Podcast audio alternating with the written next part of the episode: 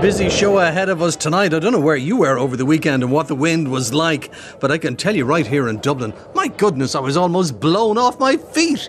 Speeds of up to 70, 80, 90 kilometres per hour. And I was thinking, what about the birds? Can they fly in this weather? What about the nests that some have already built or the ones that have been there since last year if they decide to use them again? You know, they're not nesting right now. Well, some are. We're about to find out shortly. Joining me in studio tonight, Terry Flanagan, Niall Hatch and Éanna Ní Lamhna, and at his home in Malahide, Dr. Richard Collins. But hey, your mouth is wide open. You're aghast. Your Yes, because it was 130 kilometres Was an hour. it? You in your 70s. Your 70s is a gentle zephyr. I mean, this was wrong stuff. anyway, what about the birds? So, in my back garden, I noticed that there were two nests on the trees just over the perimeter wall. I back onto the airfield trust up in Dundrum, and they were blowing mad in the wind. I'll put the video online, you can have a look at it. And it got me thinking, how could those nests stay there in such strong winds? Niall Hatch. Well, nests are amazing. The, the construction that goes into them is truly remarkable, and the job that birds just do instinctively when they're building them is, is absolutely amazing. Now, luckily for the vast majority of our birds, they're not nesting at the moment, uh, so they don't actually need those nests. Because sometimes people think that birds live in nests, a nest is a bird's house. Not at all. It's just where they raise their chicks. They lay their eggs, incubate them, raise their chicks for a few weeks, and then the nest generally isn't used again until the following year, if it's used at all, because in many cases they, they won't be.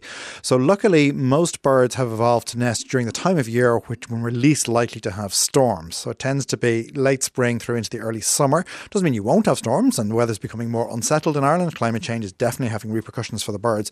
But those nests up in the trees, even though they might have been blowing all over the place, the birds won't have minded, they won't have even noticed. But uh, despite that, in the video that you sent me there, Derek, you can still see that despite the wind, those nests are clinging on because they've actually been woven into the branches of the tree. They're very, very secure. We do have some birds that do nest at this time of year. So uh, members of the pigeon family, so particularly the uh, the wood pigeon and the collared dove. I was listening to Terry's documentary there recently about pigeons and uh, about their nesting. Pigeon nests are often very flimsy affairs as well. So people may have found actually some pigeon nests may have blown down, and it's not beyond the bounds of possibility that some may have had eggs in them at this time of year already. So let's hope that didn't happen too much. Pigeons can nest at any time of the year, apparently, because they're one of the few birds that do not need insects. They feed their young on a cheesy thing that's in their chest, so they're, they're vegetarian birds entirely. A lot of the vegetarian birds, like finches, turn to eating insects to feed their young and feed them with insects, but, but not the pigeon. So they're not dependent on leaves and creepy crawlies the way all the other birds do. So they can nest at any time of the year. And they seem to be total goofs at doing nests. I mean, in our, in our tree in the back garden, it, we found an egg on the ground because it had fallen out of the elder tree. And this was in the summertime. So, you know, they're not too not too well up in the head for making nests, are they? And, and do spare a thought for those birds that do depend on insects, because imagine over the last 48 hours or so or longer how hard it must have been for those birds to find insects. So our little dunnocks, our little wrens around the garden, they really do need help. The way you help them is by planning in advance, having native plants there that provide cover for those insects where they can shelter, and then therefore the birds can feed as well. Uh, luckily, the temperatures have increased, so if we had a big storm coupled with very cold weather, that'd be even worse. But the storm did seem to bring warmer conditions, so it swings and roundabouts. The birds would have benefited from that to some degree. But they weren't out flying in it, though, were they? Luckily, it isn't the time of year when birds are migrating. So if you can imagine, if Ah, never mind the migrators. I'm just talking about the common garden birds that we're going to be featuring on the programme in a couple of weeks' time. I didn't notice any of them out in the last couple of days. They would be keeping a low profile. That's that's true. Now, of course, they have to fly to find food. And if you're um, a berry-eating bird, at the moment we have a, a quite a lot of birds called waxwing in Ireland, a very flamboyant, uh, pinkish bird with a crest on its head. They feed on berries, and they tend to strip the berry trees very rapidly because they eat three times their own weight in berries every day. So when those berries are depleted, those birds have to fly en masse to the, the next group of berries they can find. And if you have prolonged periods of wind, for several days of strong wind, some of those may come a cropper because it's very hard for them to find that food. Whereas birds like blackbirds, they tend to do a lot better because they're they'll they'll probe in the ground for worms if they can find them. They'll manage to beat your garden, but they'll come to bird tables. They have a wider diet. And birds like crows tend to thrive because they'll they'll they'll feed on all the stuff that died. They'll go for roadkill. They'll go for things that have blown down. Anything they can find. So their intelligence really helps them survive. But it's different d- different effects on different birds. You mentioned crows. The ravens are early nesters as well, are they not? They are. So yeah, ravens will be nesting around now. They nest sort of building nest in January into February. So yeah, that, that they could be affected. And they I was often... in the Natural History Museum yesterday, and there is the largest stuffed raven I've ever seen in my life in there. Oh, the huge birds, yes. And I think a lot of people, I think people sometimes mistake um, rooks for ravens. I think ravens are coming into their back gardens. well, you never mistake it when you see them side by side. They're enormous, absolutely. the biggest songbird in the world. Um, so they're huge. The raven is a songbird. It is a songbird. It's a member of the passerine um, order of birds. Half of all birds in the world are, and of all of them, it is the largest, uh, bigger than a buzzard. So you're talking, you know, some birds of prey are smaller than them in Ireland. So. Yeah, and of course the song that they sing is not like the other ones that go caw caw.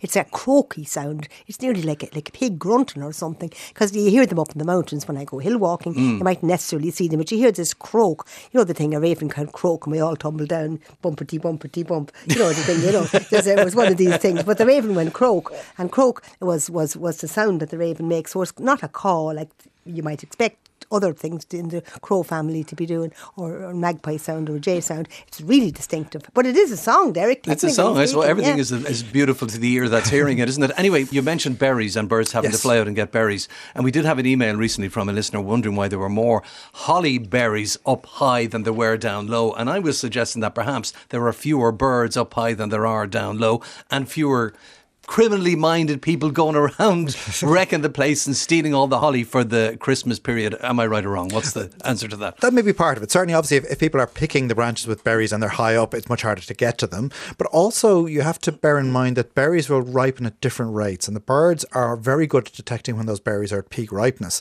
So they'll leave them, unless they're absolutely starving, they'll leave them until they have the peak amount of sugar. And they can tell that by judging the, the, the shade of red that the berry is. And the, the eye of a bird like a blackbird or a waxwing that rely on these berries, they can d- distinguish between different shades of red 40 times better than the human eye. And that red is a signal from the holly that the berry is now peak ripeness, time to be eaten. Because, of course, that holly wants its berries to be eaten by a bird, insofar as a plant can want anything. Evolution has provided it this way because that's how they're propagated. So sometimes people contact us in Birdwatch Ireland or in Mooney Goes Wild and say, it's terrible, they, they, these birds are coming in, they're stripping off all the holly berries, they're, they're ruining the garden. But of course, they're, they're damaging the tree. But of course, that's the way it's supposed to be because that's how they spread.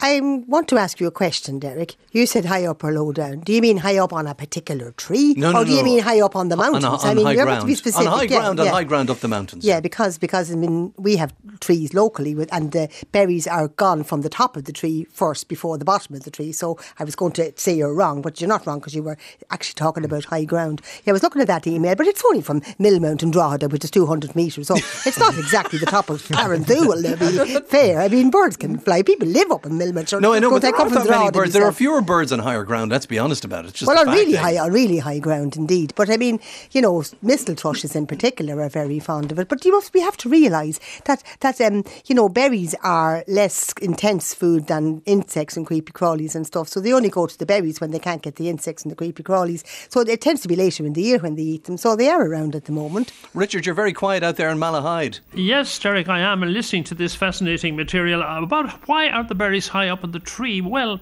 Remember, berries are trying to advertise the wonderful succulent delights they're offering the birds. That's what the tree wants. So it way up there where you are noticed. That might be it. Uh, Bertrand Russell once quipped that in the exam to get into heaven there were ten questions, but he said you need only attempt six. now, in the case of the birds, they ignore questions about bribery and corruption and deception and everything like that. And so do the trees. They are partners in crime, the pair of them. In other words, the tree has a problem. It has berries, the seeds, they will fall to the ground, but the tree doesn't want them falling to the ground just under it because that's its own patch and they won't get much nutrients the tree is taking at all. They want those seeds taken far away from the tree where they will fall on fresh ground and prosper out there. The birds have a similar problem. They want to fatten up, coming up to form eggs and to raise their young. So the tree obliges. It obliges by providing fruit, nice fruity things like the berries that you're talking about. The bird gets lots of nutrient, and the bird is an ideal, an ideal carrier because it doesn't have teeth, so it doesn't break the seed and it has to get the stuff out of its body fast because it's flying. Energy is being wasted flying around, so it's got to. The food goes through it fairly quickly, and the seed emerges with a nice lump of fertilizer around it and the seed is intact and it emerges and it is deposited a long way from the tree. So the bird is a courier and the tree is a nutrient provider, and it is a marvelous uh, symbiotic relationship that they have there. Um, now, of course, you have to bribe the birds into um, eating the, the berries, so you can make them red. Red is usually the color. Why? Well, if you look at uh, a nestling, usually the mother's gape is red. Mm-hmm. We're very much influenced by what happens to us in early childhood, as Freud pointed out. Now, the gape of a bird is red. That is a great trigger to a baby bird. That there's and when it gets old, it still likes the bit of red. And of course, red is very conspicuous. Some seeds are yellow. There's a theory that this might be more visible in the early morning, a pale yellowy thing. By and large, we're in the world of advertising, of promotion, and that sort of thing. Now, of course, there are other little uh, refinements. Remember the Jay? The jay comes along and he is has to load up with uh, his caches have to be loaded with seeds in the autumn, acorns in particular.